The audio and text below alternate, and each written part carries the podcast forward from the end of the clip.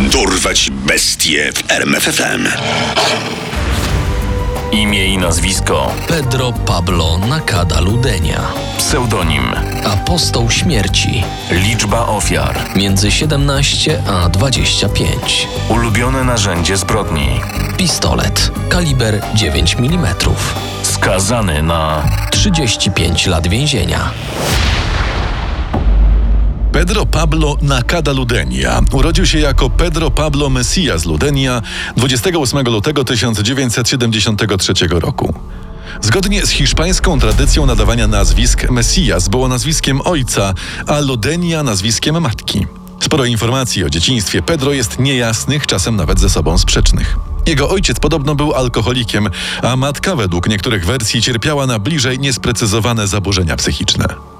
Sam Pedro miał być dzieckiem uległym, nad którym często znęcało się starsze rodzeństwo i dzieciaki z sąsiedztwa. Zostawcie go, bachory! To wasz brat! Macie się nim opiekować! Ojciec, mimo alkoholizmu, był jedną z nielicznych sprzyjających młodemu chłopakowi osób i jego jedynym obrońcą. Jednak nie trwało to długo. Gdy Pedro miał zaledwie kilka lat, ojciec zmarł, co zdruzgotało młodego Ludenię. Szczególnie, że nic nie stało już na drodze znęcającym się nad nim dzieciakom. Według opowieści samego Pedro, jego rodzeństwo kazało mu regularnie przebierać się za dziewczynę, wyśmiewając go przy tym, obrażając i bijąc. Osamotniony, sfrustrowany i pełen furii chłopak znalazł sobie mroczne hobby. Jego pasją stało się znęcanie nad zwierzętami, takimi jak psy, koty czy drobne gryzonie. Pedro Pablo Messias Ludenia wymyślał coraz to nowe sposoby znęcania się nad nimi. Kopał, bił, łamał łapy, czy po prostu rozcinał nożem i wybebeszał flaki. A teraz, mały kotku, zobaczymy, co masz w środku. Rodzeństwo Ludenii początkowo nie zauważało jego nowych zainteresowań, jednak z czasem było mu coraz trudniej to ukrywać, co stało się kolejną przyczyną drwin i docinków. Jednak najgorsze miało dopiero nadejść. Rodzina miała psa, którego pewnego dnia znaleziono martwego. Podejrzenia od razu padły na Pedro. Starsi bracia zdecydowali się wymierzyć chłopakowi karę, którą popamięta na całe życie. I tak też się stało. A wiesz, że była w ciąży? Miała mieć szczeniaki, a ty ją po prostu zabiłeś. To... to nie ja. Nie kłam! Wiemy, co robisz ze zwierzętami i damy ci nauczkę. Ściągaj mu majtki. Bracia zgwałcili kilkuletniego Pedro. On sam twierdził, że właśnie to wydarzenie wywołało w nim płonącą nienawiść do homoseksualistów. Taka pełna drastycznych przeżyć młodość mogła skończyć się tylko w jeden sposób. Pedro Pablo Messias Ludenia został przestępcą. Początkowo były to drobne kradzieże czy napady. Wpadał też w częste konflikty z policją i lokalnymi gangami. Lata mijały, a problemy z prawem stale rosły. Dlatego w 2003 roku Pedro postanowił zabezpieczyć przyszłość swoją i swojego młodszego brata. W tym celu złożył spotkanemu na ulicy japońskiemu mężczyźnie niecodzienną propozycję. Czy nie chciałby pan mnie zaadoptować? Zaadoptować? Nie rozumiem. Przecież pan jest dorosły. Widzi pan, gdyby pan to zrobił, ja i mój brat moglibyśmy wyemigrować z tego piekła do pana wspaniałego kraju. W końcu bylibyśmy potomkami Japończyka. Dam panu za to 800 soli. Okej, wezmę pieniądze, podpiszemy papiery, ale nic poza tym. Nie liczcie na jakąkolwiek pomoc po przeprowadzce. Ależ oczywiście. Po skutecznie przeprowadzonej adopcji, zarówno Pedro, jak i jego młodszy brat Byron Jonathan zmienili nazwisko swojego ojca Messias na nazwisko swojego japońskiego przybranego ojca, pana Nakady. Pedro Pablo Messias Ludenia stał się zatem Pedro Pablo Nakadą Ludenią. W owym czasie podobna taktyka była dość często stosowana przez peruwiańskich przestępców. Jednak odmieniony Nakada Ludenia nie zdecydował się na emigrację od razu. Co więcej, z nie do końca jasnych przyczyn przerzucił się na znacznie cięższe przestępstwa. Sam Pedro przyczynę popełnionych morderstw opisywał później mniej więcej tak. Usłyszałem głos Boga, który nakazał mi oczyścić świat z narkomanów, prostytutek, homoseksualistów i przestępców. Byłem jego posłańcem. Posłańcem, który miał rozpocząć krucjatę przeciwko złu. Bóg kazał, a Pedro musiał. W styczniu 2005 roku rozpoczął swoją krucjatę. Jego pierwszą ofiarą stał się Carlos Edilberto Merinho Aquilar, drobny uliczny cwaniak. Przechadzający się plażą na Cadaludenia zauważył Aguilara leżącego na piasku. Podejrzewając, że leżący mężczyzna chce go napaść, wyciągnął pistolet, kaliber 9 mm, obrócił się i oddał dwa strzały w tułów i podbrzusze Aguilara. Następnie okradł go z pieniędzy i zbiegł z miejsca zdarzenia. Gdy lata później, już po zatrzymaniu, wytknięto mu, że często okradał swoje ofiary i sam był jedną z osób, przeciwko którym miał prowadzić krucjatę, Pedro odpowiadał.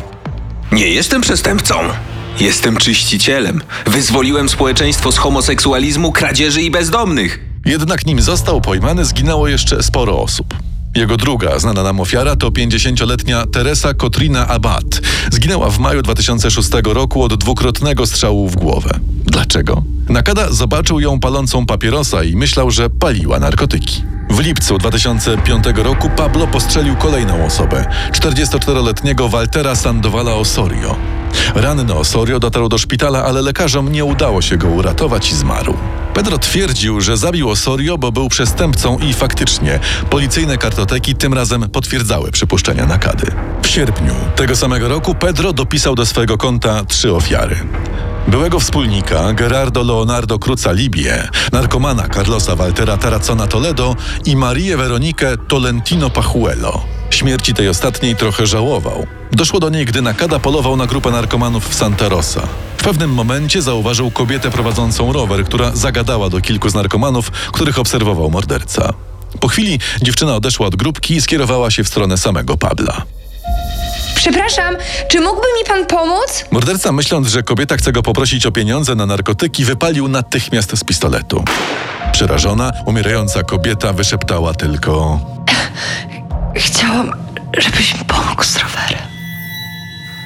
Gdy morderca zerknął na rower, zobaczył przebite koło i zrozumiał, że popełnił błąd. Nawet jego pokrętna logika nie mogła usprawiedliwić zabicia kobiety, która chciała pomocy w załataniu koła, ale po chwili uznał ją za konieczny efekt uboczny. Przez chwilę rozważał kradzież roweru, ale szybko doszedł do wniosku, że z przebitym kołem do niczego mu się nie przyda. Zostawił więc rower, dziewczynę i swoją broń i uciekł z miejsca przestępstwa. Kolejną ofiarę, Hugo Vilceza Palomino, Pedro załatwił razem z dwoma wspólnikami. Martwemu Hugo ukradł komórkę, diskmana i pistolet. Elektronikę Pablo oddał wspólnikom sobie, zostawiając tylko broń. Pytany później o powody tej konkretnej zbrodni, odpowiadał. Chciał uprawiać seks z moją żoną, więc musiał zginąć. Co ciekawe, policjantom prowadzącym śledztwo nie udało się ustalić, kogo miał na myśli morderca. Pedro nigdy nie zawarł związku małżeńskiego, a w tamtym okresie był na kilku randkach z pewną pielęgniarką. Swoją następną ofiarę Pedro poznał w salonie fryzjerskim. Był nią 42-letni Widmar Jesus Minos Villanueva. Minos był gejem i oprócz fryzjerstwa dorabiał sobie na boku męską prostytucją. Plotka głosiła także, że chorował na AIDS, ale mimo tego wciąż sypiał z klientami. Co mogę dla ciebie zrobić, kochany? Zaczniemy od fryzury, ale tak sobie myślałem, że potem mógłbyś zaprosić mnie do siebie. Gdy tylko znaleźli się na osobności, Minios ściągnął spodnie, a Pedro wyciągnął swój pistolet i oddał trzy strzały w szyję ofiary. Następnie ukradł wszystkie pieniądze mężczyzny, równowartość mniej więcej 550 dolarów. Zaledwie trzy dni później policja znalazła kolejne ofiary na Kade Ludenii. Co mamy? Trzech mężczyzn, Luis Enrique Moran Cervantes, Pedro Omar Carrera i Eno Eliseo Felix Zorilla. Wszyscy zginęli od broni palnej na oko, kaliber 9 mm. Moran jest taksówkarzem, pozostali dwaj to pewnie pasażerowie. No dobra, ale coś mi tu nie pasuje. Gdzie jest taksówka? Taksówkę ukradł oczywiście Pedro, według którego mężczyźni używali jej w trakcie napadów. Morderczy szał na Kadę trwał w najlepsze, ale policja powoli wpadała na jego trop. Na posterunki zgłaszało się coraz więcej świadków zbrodni, jakich dopuszczał się Pedro. Jednak nim został złapany, zabił jeszcze co najmniej sześć osób, jedną z nich dzień przed aresztowaniem. Wieczorem 28 grudnia 2006 roku przed warsztatem, w którym pracował Pedro, pojawiło się około tuzina policjantów. Jeden z nich podszedł do pracującego mechanika. Przepraszam, szukamy Pedra Nakady. Czy wie pan, gdzie go znajdziemy? Mechanik, którym był sam Pedro, odepchnął policjanta i wyrwał mu broń z kabury, po czym zaczął strzelać w kierunku funkcjonariuszy i uciekać. Prawdopodobnie ucieczka zakończyłaby się sukcesem, gdyby miał więcej naboi. Jednak gdy już wystrzelał się ze wszystkiego, policjanci bez problemu go obezwładnili i zabrali na przesłuchanie. Mamy dowody, że zabiłeś 8 osób.